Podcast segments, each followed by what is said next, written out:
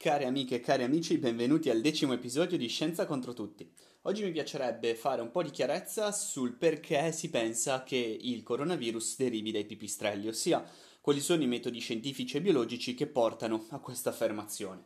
Trovate tutte le informazioni che, che, vi, che vi sto per dare su un qualunque libro di biologia, magari un po' avanzato, però secondo me sui libri di biologia già delle superiori ci dovrebbe essere tutto.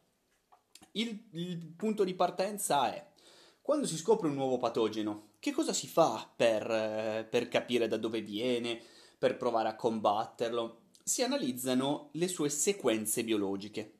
Per capire che cosa sono queste sequenze biologiche bisogna fare un piccolo passo indietro. Per capire bene che cosa sono queste sequenze biologiche bisogna capire molto bene la sintesi proteica, ossia il meccanismo biologico che porta alla produzione delle proteine. Noi sappiamo bene che il DNA che contiene tutta l'informazione su, cui, su come debbano venire costruite le proteine. E il DNA che cos'è? È una lunga catena di nucleotidi, adesso non andiamo nei particolari su che cosa sono i nucleotidi, ma sono appunto le unità fondamentali che costituiscono il DNA. Ed esistono solo di quattro tipi e si chiamano adenina, citosina, timina e guanina. In pratica questi quattro eh, nucleotidi sono disposti uno dopo l'altro in sequenza e eh, queste sono appunto le subunità che messe una vicino all'altro formano tutta la lunga elica del DNA. Dei segmenti ben precisi dell'elica del DNA quindi diciamo una sequenza ben precisa di nucleotidi, come può essere ad esempio tre adenine, una guanina e due citosine, e utilizzando solo le iniziali verrebbe AAAGCC, formano un gene. Adesso io ho utilizzato chiaramente eh, una sequenza a caso, però l'idea fondamentale è che il gene è una sequenza ordinata di nucleotidi. E che cosa fa il gene? Il gene è proprio l'unità fondamentale che contiene l'informazione per codificare una proteina. Però appunto lui contiene solo l'informazione, perché la proteina possa venire creata c'è bisogno ancora di qualche passaggio. Il passaggio dopo lo fa un, una molecola biologica che si chiama RNA messaggero, che è una molecola che copia la sequenza dei nucleotidi dal DNA, copia insomma il gene e poi esce dal nucleo della cellula in modo da poter portare questa informazione in giro per la cellula. A questo punto entrano in gioco delle altre unità biologiche che si chiamano ribosomi, che leggono questo RNA messaggero a gruppi di tre nucleotidi, quindi sarebbe ad esempio AAA-GCC, e ognuna di queste triplette, a ognuna di queste triplette fanno corrispondere un amminoacido. Ora, che cosa sia l'amminoacido non è importante, ma quello che è importante è capire che tutti questi amminoacidi alla fine si troveranno uno vicino all'altro, perché se nel nostro gene di partenza, ad esempio, avevamo AAA-GCC, avremo un primo amminoacido che corrisponde ad AAA e un secondo amminoacido che corrisponde a GCC. Questi due amminoacidi si troveranno vicini proprio spazialmente, fisicamente saranno uno vicino all'altro e vicino ne avranno tanti, tanti altri e tra di loro si uniscono tramite dei legami che si chiamano legami peptidici e formano proprio una proteina.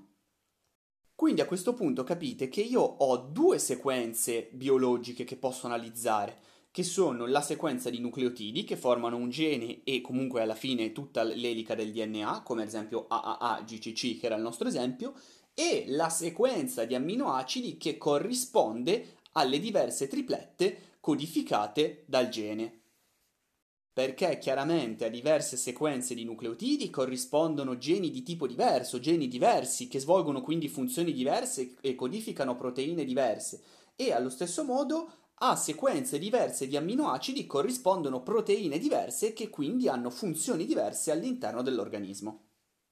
Quindi a questo punto qual è l'idea? L'idea è quando troviamo un nuovo patogeno andare a vedere se per caso conosciamo già qualcuna delle sue sequenze biologiche, ossia andiamo a studiare il suo DNA, le sue proteine, ricaviamo una parte delle sequenze degli, degli aminoacidi, una parte delle sequenze dei nucleotidi per andare a vedere se per caso sappiamo già che cosa fanno quei nucleotidi o, quelle, o quegli aminoacidi. Per confrontare queste sequenze, che come potete immaginare sono tantissime, esiste uno strumento online che si chiama Blast, B-L-A-S-T. Se cercate Blast online trovate proprio questo, questo sito che un, ha proprio in, in, memoria una grandissima quantità di geni, di proteine e di informazioni in generale e noi possiamo dargli in input una serie di sequenze biologiche come appunto gli amminoacidi eh, delle proteine o le basi del DNA e lui controlla dentro a questa quantità sterminata di dati che ha in memoria se queste sequenze sono già state osservate da qualche parte. Proprio grazie al BLAST è stata osservata una somiglianza al 97,7% tra la famosa proteina spike del coronavirus e la proteina Ra TG13 del pipistrello. E questo, e questo ha portato a pensare appunto che il coronavirus abbia avuto origine o in qualche modo si sia sviluppato dai pipistrelli. In realtà non è l'unica cosa che ce lo fa pensare. Un altro grande indizio è se vi ricordate la puntata di ieri che si parlava di temperatura e che ci vanno circa 56 gradi per distruggere de tu- del tutto il coronavirus. Quindi è abituato a resistere a temperature abbastanza più alte di quelle del corpo umano. E in effetti i pipistrelli hanno proprio la temperatura corporea in media più alta della nostra. Quindi questi sono i due indizi che hanno portato a pensare che in effetti SARS-CoV-2 derivi dai pipistrelli. Io concludo la puntata invitandovi ad andare sul sito Blast a provare a fare questi confronti con le sequenze eh, di nucleotidi e di proteine perché tanto ci sono i tutorial, quindi ci sono anche degli, degli esempi semplici da vedere. Vi invito ad andare appunto a provare come funziona il Blast. Vi ringrazio per l'ascolto e vi do appuntamento al prossimo episodio di Scienza contro tutti.